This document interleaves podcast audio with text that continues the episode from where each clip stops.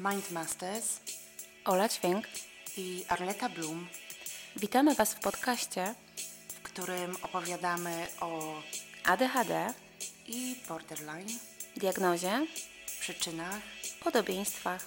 i różnicach. Zapraszamy Was serdecznie.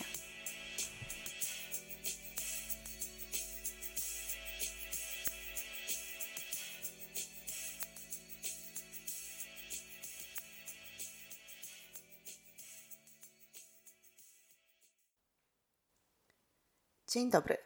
W pierwszym odcinku Mindmasters porozmawiamy o objawach ADHD i zaburzeniu osobowości borderline. Coraz częściej mówi się o podobieństwach między nimi, a także o tym, że jedna osoba może przejawiać zarówno cechy ADHD, jak i borderline. Ola, co ty o tym wszystkim sądzisz? Mamy wiele doniesień naukowych, z których wynika, że objawy ADHD i osobowości typu borderline mogą współwystępować, a procent osób z podwójnym rozpoznaniem sięga nawet 30.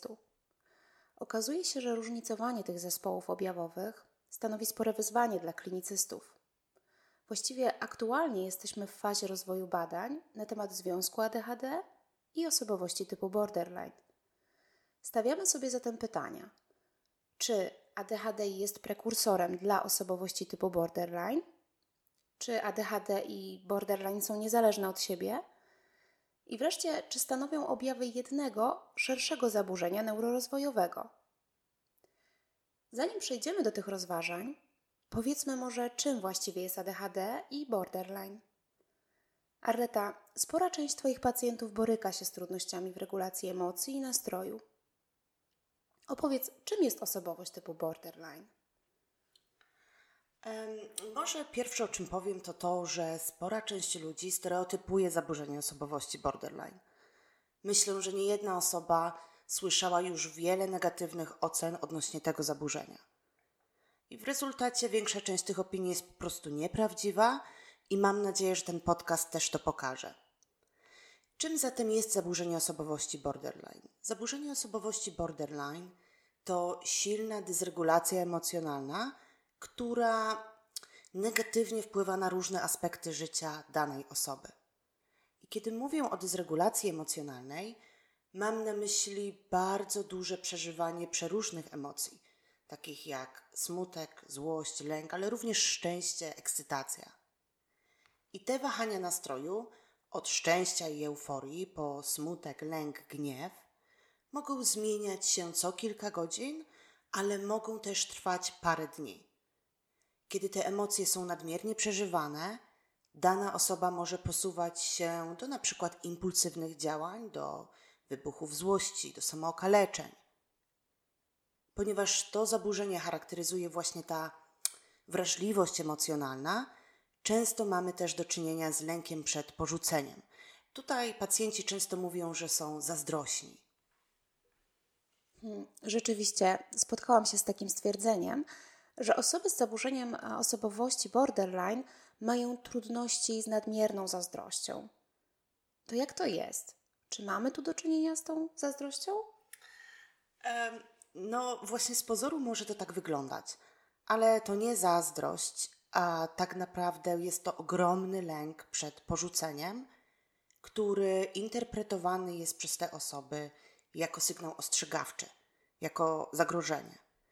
I w rezultacie szukają one sposobów, takich jak na przykład nadmierna kontrola partnera czy partnerki, sprawdzanie telefonów, wypatrywanie, wyszukiwanie sygnałów w swoich bliskich partnerach, partnerkach, w swoich przyjaciołach, które interpretowane są właśnie jako zagrożenie przed tym potencjalnym porzuceniem.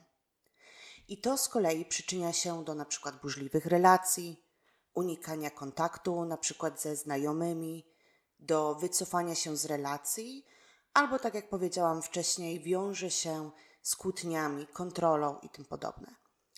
To będzie prowadziło albo do idealizacji innych, czyli kocham cię, nie zostawiaj mnie, jesteś jedynym, jedyną, nie wyobrażam sobie życia bez ciebie, albo do dewaluacji, czyli to nie ma sensu, nic do ciebie nie czuję, skończmy z tym, nienawidzę cię.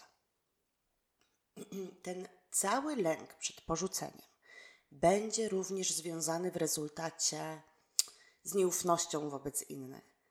Ponieważ jeśli ja boję się porzucenia, skanuję otoczenie, wypatruję sygnałów, że do tego porzucenia może dojść, włącza się u mnie reakcja walki lub ucieczki.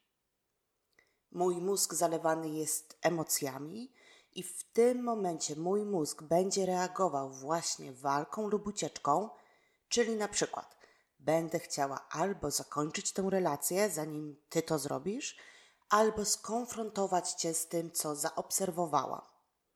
Ponieważ jestem w silnych emocjach, moje reakcje mogą być agresywne i na przykład nieadekwatne. Arleta, a jak to właściwie wpływa na przekonania takiej osoby?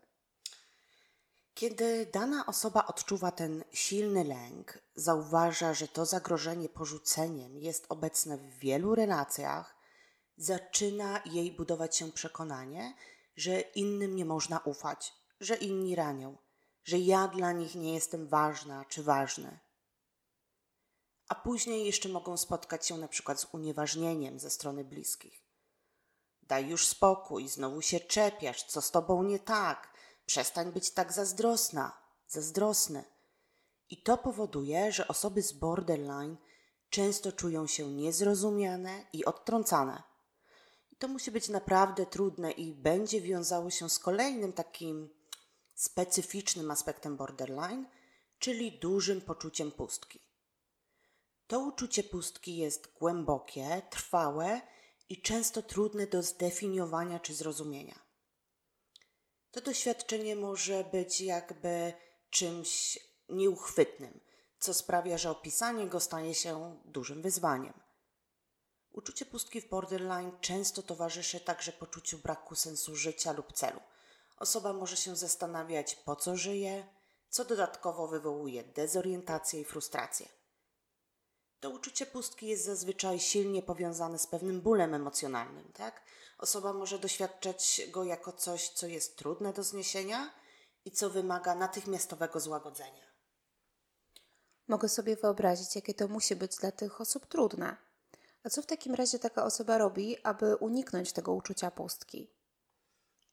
Mm, zazwyczaj, aby uniknąć uczucia pustki, osoby z borderline mogą sięgać po różnorodne negatywne strategie, takie jak impulsywne zachowania, nadużywanie substancji psychoaktywnych e, czy intensywne zaangażowanie się w związki. U osób z borderline uczucia pustki niekiedy nie można wypełnić zainteresowaniami, różnymi czynnościami i które najczęściej wypełniane jest właśnie relacjami. W takim wypadku te relacje będą miały tak duże znaczenie dla osoby z borderline. Ponieważ załóżmy, jeśli ty, Ola, wypełniasz pustkę, której nic innego nie wypełni, którą ja odczuwam, a dzięki tobie tej pustki już nie ma i wiem, że mogę cię stracić, oczywiście, że ta relacja będzie dla mnie wszystkim. I dlatego też często zauważamy u tych osób, że ich relacje będą bardzo intensywne, gdzie ich partnerzy, partnerki będą dla nich rzeczywiście całym światem. Oczywiście w tym zaburzeniu mamy też do czynienia z zaburzeniem tożsamości, z takim um, brakiem poczucia ja. A więc pytając te osoby, kim są, nie będą one potrafiły nam na to pytanie odpowiedzieć. Być może te osoby będą klasyfikowały się, um, utożsamiały się z jakimś zawodem, tak? Jestem pielęgniarką, nauczycielem, albo jako dana rola w rodzinie. Jestem matką, ojcem. Ale bardzo często zauważam w gabinecie, że te osoby utożsamiają się ze środowiskiem, w jakim w danym momencie funkcjonują. Czyli jeśli ja mam obecnie znajomych, którzy uważają mnie za zabawną, być może w tym towarzystwie będę zakładać mm, pewną maskę i będę funkcjonować tak, jak jest to oczekiwane w tym momencie przez środowisko. Jeśli z kolei za parę dni jestem w innym towarzystwie, które uważam, że lubi mnie za to, że na przykład jestem nieśmiała, delikatna, to będę tak się też zachowywać, aby oczywiście wypełnić to oczekiwanie moich znajomych. Naturalnie jest to podszyte lękiem przed porzuceniem, czyli przekonaniem na przykład jak będę sobą, to ich stracę i prowadzi do problemu tożsamowościowego. Widzimy u tych osób, że one często próbują dopasować się do danego środowiska, a nie jak w przypadku przykład ADHD, dopasować środowisko pod to, kim są. Nic więc dziwnego, że zakańczają takie relacje, ponieważ mogą mieć przekonania, że ci znajomi ich nie znają, że oni nie są osobą w tych relacjach, nie są sobą, co jest bardzo trudne i wymagające. A więc, tak jak wcześniej powiedziałam, te wszystkie czynniki będą wpływały również na zachowanie takiej osoby. Mogą pojawiać się impulsywne decyzje związane ze sferą finansową, seksualną, z nadużywaniem substancji psychoaktywnych, tak? A także w niektórych przypadkach z wyobrażeniami paranoidalnymi lub ze stanami dysocjacyjnymi. I mogą pojawić się oczywiście samokaleczenia, próby samobójcze, które najczęściej spowodowane będą tą dysregulacją emocjonalną, o której już wspomniałam. Co masz na myśli, mówiąc stan dysocjacyjny? Stan dysocjacyjny to utracenie odczuć, emocji, myśli, utracenie poczucia własnej tożsamości czy własnego ciała. Po takim epizodzie dysocjacyjnym często pacjenci mówią, że czują się jakby byli we mgle lub we śnie i to właśnie tutaj mówimy o dysocjacji. Natomiast co ważne i co będę tutaj podkreślać w tym naszym podcaście, to to, że ta diagnoza, ten czarno-biały zapis w naszych podręcznikach diagnostycznych, czy to w DSM-5, czy to w ICD-11, jest tak naprawdę dużo bardziej kolorowy. Na pewno wiemy, że nie wszystkie te objawy będą występować u każdego. Tutaj też warto zauważyć, że kombinacji tych objawów, o których mówiłam wcześniej, jest ponad 270 i te objawy będą miały inny charakter, będą bardziej lub mniej intensywne w zależności od osoby do osoby. Coraz częściej też mówimy o typach borderline. W anglojęzycznej literaturze na przykład możemy znaleźć cztery typy, takie jak typ pierwszy, zniechęcony z cechami osobowości unikającej, depresyjnej albo zależnej, typ drugi, autodestrukcyjny z cechami osobowości depresyjnej lub masochistycznej, typ trzeci, impulsywny z cechami osobowości histronicznej lub antyspołecznej, typ czwarty, drażliwy z cechami osobowości negatywistycznej. Także naprawdę jest to kolorowe zaburzenie. Ale przyjrzyjmy się teraz ADHD. Ola, większość dorosłych osób, które zgłaszają się do ciebie, podejrzewa u siebie objawy ADHD. Opowiedz, czym właściwie jest ADHD. ADHD to stały wzorzec nieuwagi, któremu może towarzyszyć nadaktywność i impulsywność. Objawy powstają w dzieciństwie, przed 12 rokiem życia i utrzymują się w dorosłości. Choć stopień ich nasilenia jest różny i będzie zależał od wielu czynników, innymi od poziomu doświadczonego stresu i od tego, w jakim środowisku dorastało dziecko z objawami ADHD. Czy było to środowisko wspierające, krytyczne, unieważniające? To ma duże znaczenie. Amerykańska klasyfikacja DSM-5, którą posługujemy się w pracy klinicznej, dokładnie opisuje ilość kryteriów, które muszą być spełnione, by stwierdzić ADHD. Są to m.in. trudności w utrzymaniu stałej uwagi, np. na czytanym tekście, na treści wykładu czy prowadzonej rozmowie.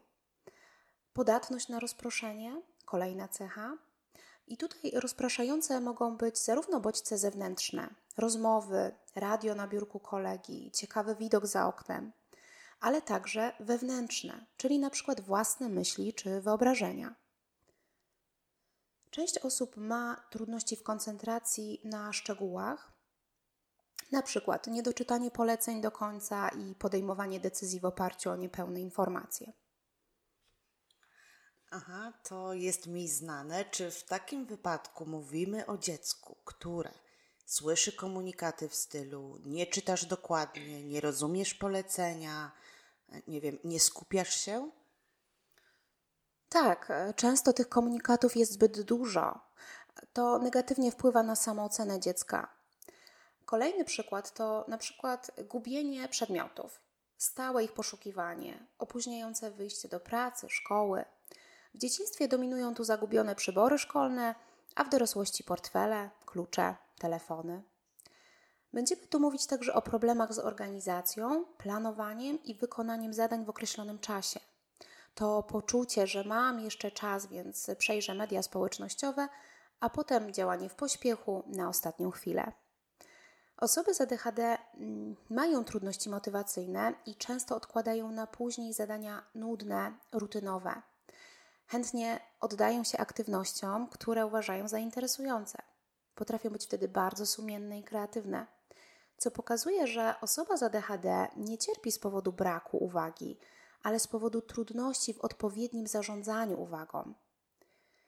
Dlatego właśnie mamy tu do czynienia zarówno z trudnościami w koncentracji uwagi, jak i okresowymi stanami tzw. Tak hiperskupienia. Kiedy osoba z ADHD pracuje bez wytchnienia, zapomina o jedzeniu i piciu, a także reaguje nieadekwatnym napięciem, złością, kiedy ktoś jej przerywa. W konsekwencji problemów z uwagą e, osoby z ADHD mają różne trudności w codziennym funkcjonowaniu, przykład w wywiązywaniu się na czas z powierzonego im zadania, w dbaniu o codzienne obowiązki, ale także trudności w utrzymaniu stałego poziomu motywacji i energii do działania.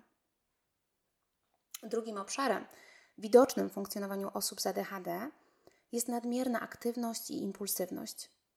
Warto jednak podkreślić, że niektóre osoby mają wyraźne problemy z uwagą, przy czym nie przejawiają cech nadpobudliwości. Będziemy zatem tutaj także mówić o wielu kolorytach ADHD. Nie ma jednego i powtarzalnego obrazu ADHD. W zależności od objawów i ich nasilenia, będziemy mówić tu o sporej różnorodności. Mówimy tutaj dużo na temat uwagi, a jak to jest z tą nadruchliwością? Wspomniana przeze mnie nadruchliwość i trudność w dostosowaniu zachowań jest szczególnie widoczna w okresie dziecięcym. Mówimy tu o dziecku, którego wszędzie pełno, o dziecku głośnym, z dużą potrzebą uwagi ze strony otoczenia. Czasem mówimy żywe srebro, kosmiczna energia. To dziecko bardzo wcześnie wstaje i ostatnie kładzie się spać. Otoczenie mm, nie może za nim nadążyć. To samo dziecko, jak możemy się domyślić, zwykle otrzymuje wiele krytycznych uwag od otoczenia. Uspokój się, siedź spokojnie, znów przeszkadzasz. Takie komunikaty będą wpływać negatywnie na samoocenę i kształtujące się poczucie własnej wartości dziecka. Według psychiatry Williama Dodsona, dziecko z ADHD, zanim ukończy 12 lat, otrzymuje średnio 20 tysięcy więcej krytycznych uwag i upomnień w porównaniu do dziecka neurotypowego. Możemy powiedzieć, że młody umysł staje się szczególnie wrażliwy na płynące negatywne komunikaty z otoczenia i buduje nastawienie, w którym spodziewa się odrzucenia i krytyki. Wielu dorosłych z ADHD cierpi z powodu tak zwanego syndromu oszusta, który odzwierciedla wielką niepewność i małe zaufanie do siebie. To nic innego jak utrwalone od okresu dzieciństwa, uwewnętrznione, silne i negatywne przekonania na swój temat. Na pewno zaraz wszyscy się zorientują, że wcale nie mam takiej wiedzy, że nie jestem ekspertem. Na pewno oni znają się na tym lepiej. Takie przekonania często prowadzą do unikania zawodowych wyzwań, niewykorzystanych szans, ale także do realnego zagrożenia większym bezrobociem i niższą jakością życia. Ale wracając do nadaktywności. W toku rozwoju, z czasem, dziecko zaczyna uczyć się zachowania zgodnego z regułami i na przykład potrafi już siedzieć w ławce szkolnej przez 45 minut. Jednak ta wzmożona potrzeba ruchu nie znika. Ona ulega uwewnętrznieniu i staje się nowym objawem, czyli takim stałym uczuciem napięcia wewnętrznego, czy też uczuciem niepokoju. Zarówno w dzieciństwie, jak i w życiu dorosłym Nadaktywność może przejawiać się jako trudność w czekaniu na swoją kolej, niecierpliwość, przerywanie wypowiedzi innym, wtrącanie się do rozmów, co oczywiście niesie ze sobą szereg problemów w relacjach interpersonalnych. Dlatego osoby z ADHD często mają niskie poczucie własnej wartości i problemy w relacjach społecznych. Wielu światowych badaczy ADHD postuluje, by poszerzyć kryteria rozpoznania o problemy w regulacji emocji. E, co ciekawe, w odniesieniu do tego, co mówiłaś o osobowości typu borderline, coraz częściej opisuje się występującą w ADHD dysforię emocjonalną, czyli stan bardzo intensywnych, negatywnych emocji doświadczanych w odpowiedzi na prawdziwe lub wyobrażone odrzucenie przez innych. Metaanalizy prac naukowych wskazują, że osoby z ADHD pozbawione dostępu do terapii i leczenia są bardziej narażone na trudności interpersonalne, obniżoną jakość życia, zmniejszone zatrudnienie, uzależnienia, depresje i stany lękowe. Wreszcie częściej są uczestnikami wypadków drogowych, są narażone na urazy, a nawet samobójstwa. Pojawia się tu kilka podobieństw, jak chociażby wrażliwość na krytykę czy trudność w uregulowaniu własnych emocji, ale także różnic, jak chociażby kwestia procesów uwagowych. W Mindmasters będziemy zatem dyskutować o tym, co podobne, a co różne w ADHD i zaburzeniu osobowości borderline. W kolejnym odcinku zajmiemy się przyczynami, czyli odpowiedzią na pytanie, skąd bierze się ADHD, a skąd zaburzenie osobowości borderline. Koniecznie bądźcie z nami. Zapraszamy.